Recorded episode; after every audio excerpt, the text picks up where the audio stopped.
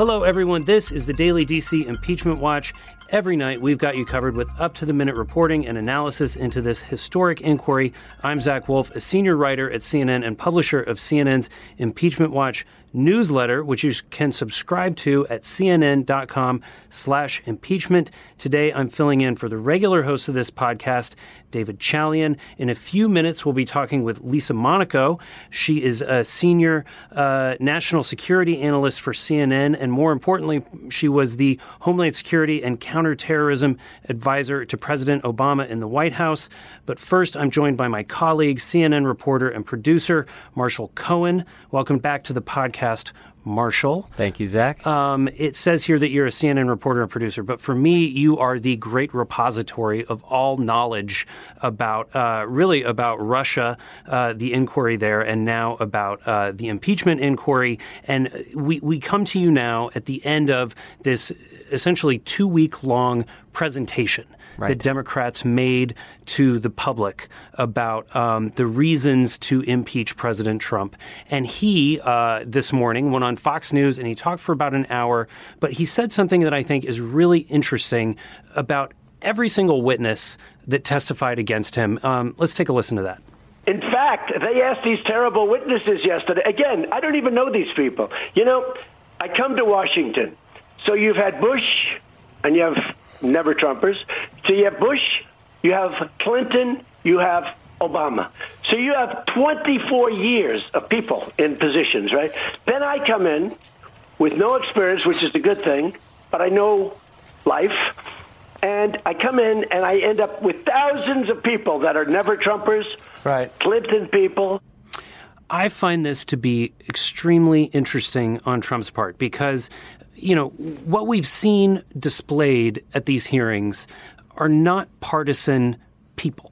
Um, these are, and if they are partisan, many of them, I suspect, are Republicans, uh, potentially, although, uh, you know, certainly working, okay working in a Republican administration. And not only that, Donald Trump's administration. But here, in one soundbite, President Trump has essentially dismissed, I think, the entire federal government as essentially being against him. Do you think that's his, you know, viewpoint? Well, it's pretty telling after two weeks of testimony, one witness after another, that the president is, is essentially trying to dismiss all of it out of hand.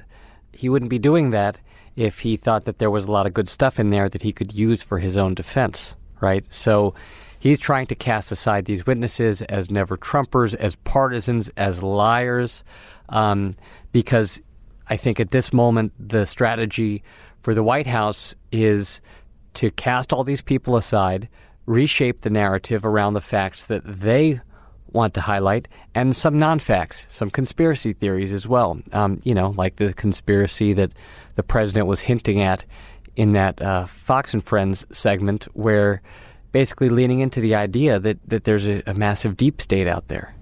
And it's not just I mean, you and I and, and people out in the country might think of this as Republicans versus Democrats because that's what you see on Capitol Hill. You see Republicans on one side of the committee and Democrats on the uh, on the other side of the committee.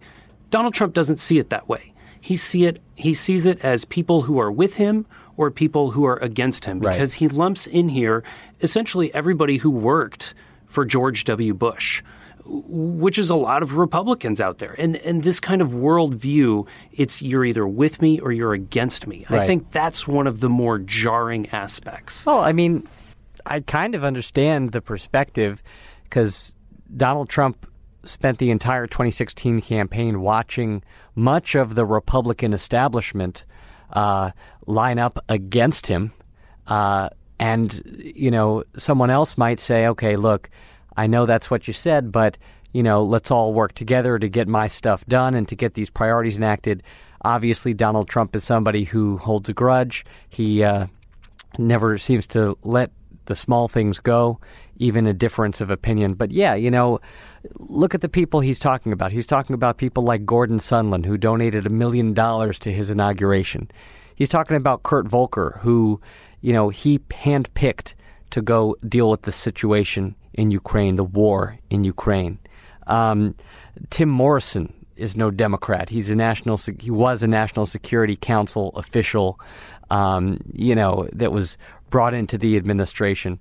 So, yeah, I mean, it's sort of like some of this down is up situation where you've got some people that are on Trump's team, or at least used to be, working for him. And the minute that they say something that doesn't fit his narrative, you're gone. You're a never Trumper, you're a liar, etc. Yeah, I thought that was really interesting. And Fiona Hill also, I think, briefly worked for the Obama administration, but was largely out of um, out of, out of government during that period. So you know, she is also pretty interesting. You, I think, are, are maybe uniquely qualified to, to answer this as the person who gathered all of our information on the Russia inquiry. One of the things that she most effectively did was undercut this idea that it was Ukraine and not Russia um, that was meddling in the 2016 election. Do you think what she said is going to change any minds out there? Let's just let's give her her due first. I think she prosecuted that case uh, remarkably. I think she she went up to the committee and called out members of the committee who have been spreading these lies. That takes courage because you know that they're going to come right back at you and they're in charge, right? You're on their turf, not yours. And so uh, she did a very impressive job there, and let's also be clear that she probably understands this situation a lot more than any of those lawmakers. Um, She's I'm, written a book about Vladimir Putin. She's yeah. been working as you know as a national security expert for so long. You, you just listen to these these people, uh, you know, on, in Congress, and you listen to her for about five minutes, and you can get a very clear distinction of who knows what they're talking about and who doesn't. Um, Zach, you said, is it going to change any minds? Uh, probably not, right? The cake is pretty baked on this.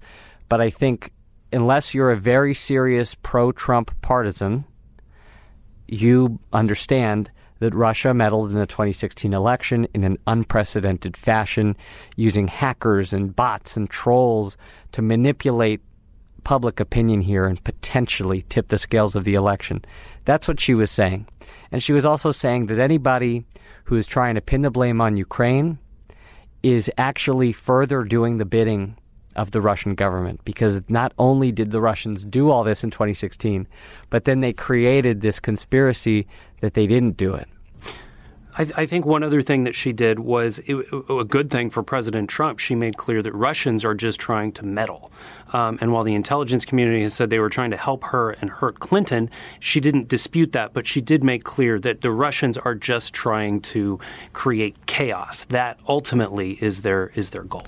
I think most people agree, and the U.S. intelligence community put out their report in 2017 saying that you know it may have started as a typical Russian, you know, plot to continue undermining the U.S. in every which way possible.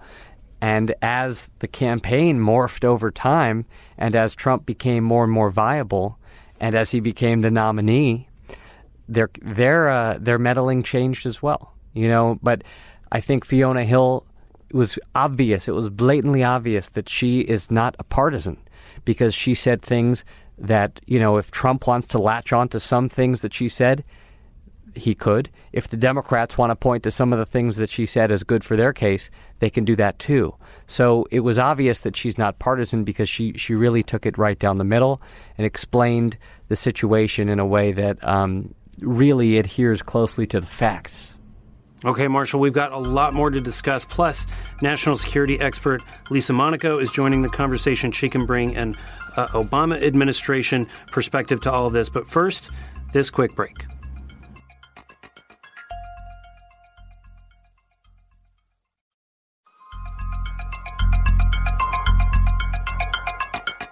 Welcome back to the Daily DC Impeachment Watch. I'm Zach Wolf. Marshall Cohen is still with me, and we're pleased to welcome CNN national security analyst Lisa Monaco. Thanks for joining us, Lisa. Great to be with you. You are, as I said, a CNN national security analyst, but more importantly, you were the Homeland Security and Counterterrorism um, advisor to President Obama in the White House. So you know a thing or two about you know what was going on with regards to Russian election interference.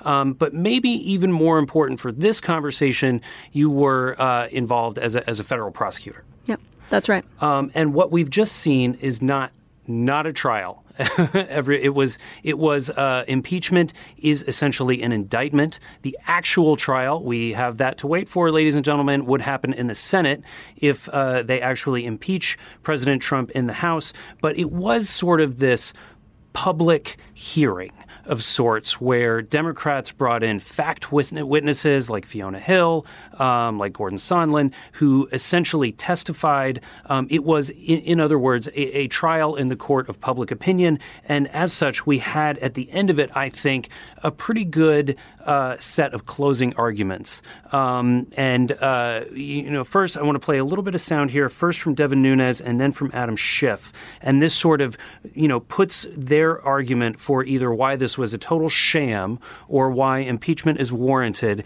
into just a couple of sentences. Let's take a listen first to Devin Nunes talk for Rep- Republicans. What you've seen in this room over the past two weeks is a show trial.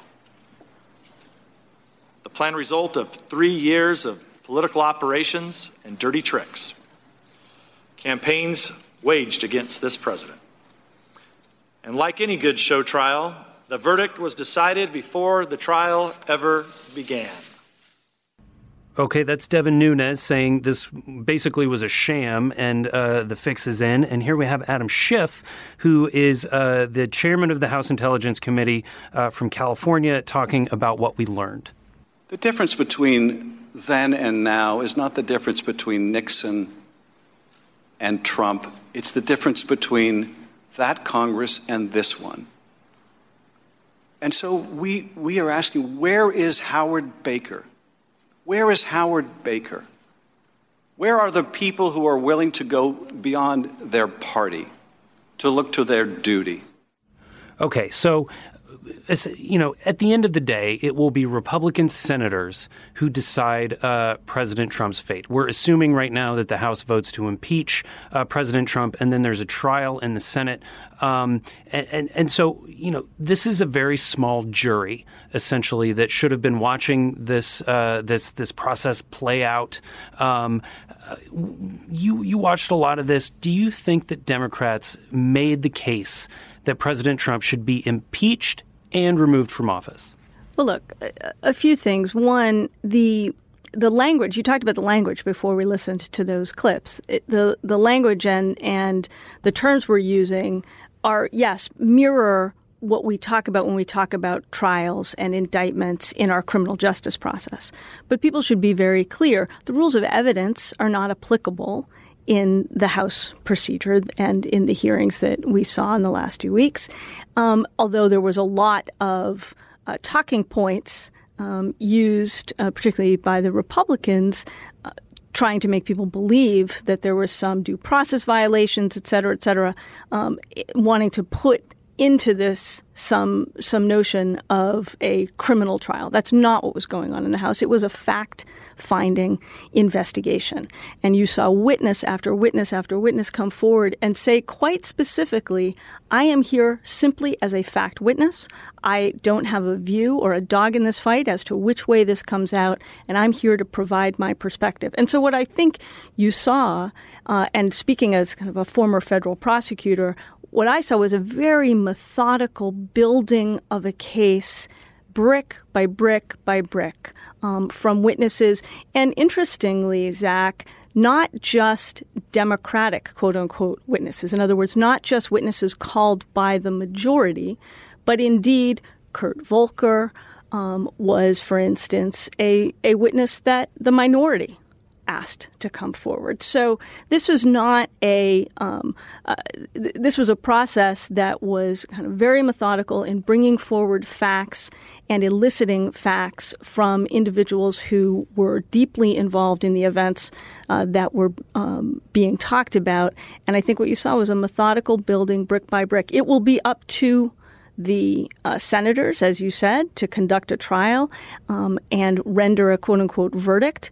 But I do think what you saw was a series of clear elicitation of facts demonstrating an abuse of power. And the flip side is also, I think, giving people an education from career professionals, foreign service officers for with decades and decades of experience, showing, frankly, how national security and foreign policy um, decisions should be administered and um, just the tremendous deviation from that process that they talked about. But we only saw, if, if you're going to, you know, carrying the analogy a little further, we only saw the prosecution because the White House has decided essentially to block uh, you know, access to documents. They didn't offer witnesses. I, for one, would love to hear what John Bolton has to say, what Mike Pompeo has to say, what Mike Pence has to say. We only saw one side of this. Do you? And and that is how Trump is now able to say Trump and Devin Nunes are able to say this is a sham. Is that going to be effective at the end of the day? Can they essentially block it and ignore it and make it go away? Well, look, like any good defense attorney, you're exactly right. They they will point to the absence of you know firsthand accounts, um, which is a which is something we heard a lot of in the last couple of weeks. Um, uh, defenders of the president saying we don't we haven't heard from anyone directly involved in these conversations. Uh, of course, with the exception of Gordon Sondland, which was quite a bombshell uh, for the people watching this. Uh, but as you as you point out, that's because all of the cards, if you will were being held by uh, the White House um, in directing these individuals like John Bolton and others not to participate. So, um, what's very interesting, what you saw in the testimony of Laura Cooper, is when provided the opportunity to give her recitation uh, and to add additional facts based on the recollection that she had refreshed by her staff, she was able to bring forward new facts, new emails that she referenced.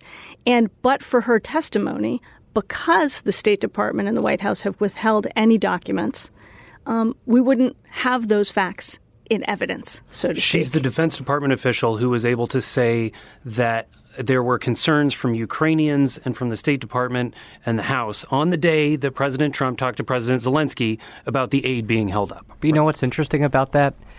I watched that part with uh, my eyes wide open. I, the alarm bells were going off. You know, oh my goodness, there's new information uh, that should be followed up on.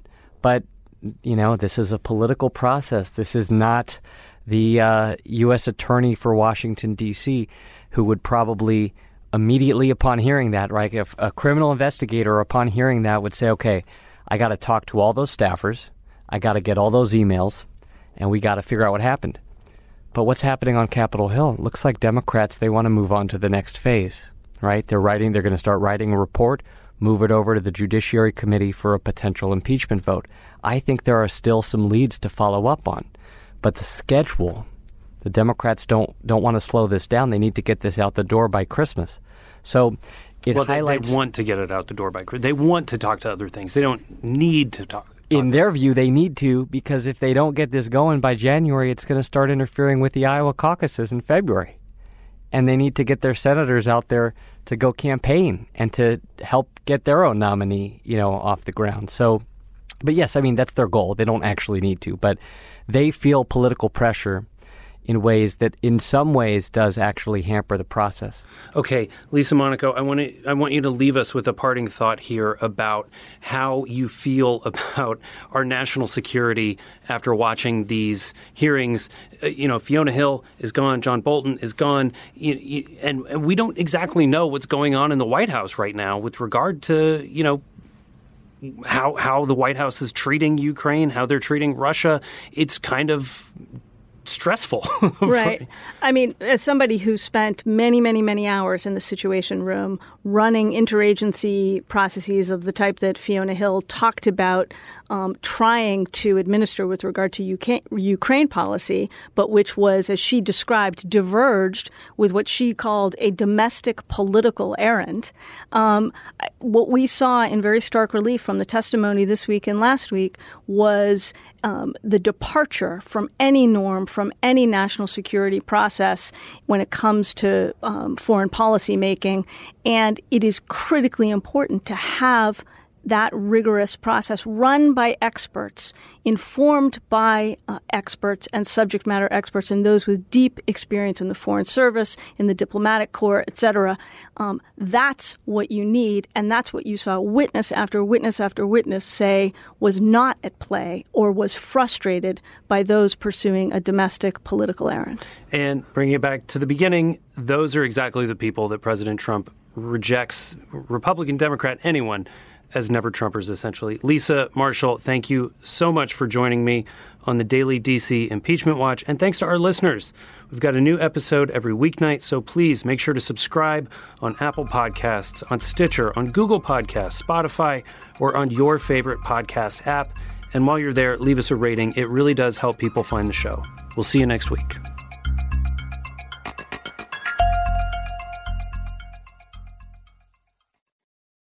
Quality sleep is essential, and that's why the Sleep Number Smart Bed is designed for your ever evolving sleep needs. So you can choose what's right for you whenever you like. Need a bed that's firmer or softer on either side? Helps you sleep at a comfortable temperature, quiets their snores. Sleep Number does that. Sleep better together. JD Power ranks Sleep Number number 1 in customer satisfaction with mattresses purchased in-store. And now, save 50% on Sleep Number limited edition smart beds for a limited time. For JD Power 2023 award information, visit jdpower.com/awards. Only at Sleep Number stores or sleepnumber.com.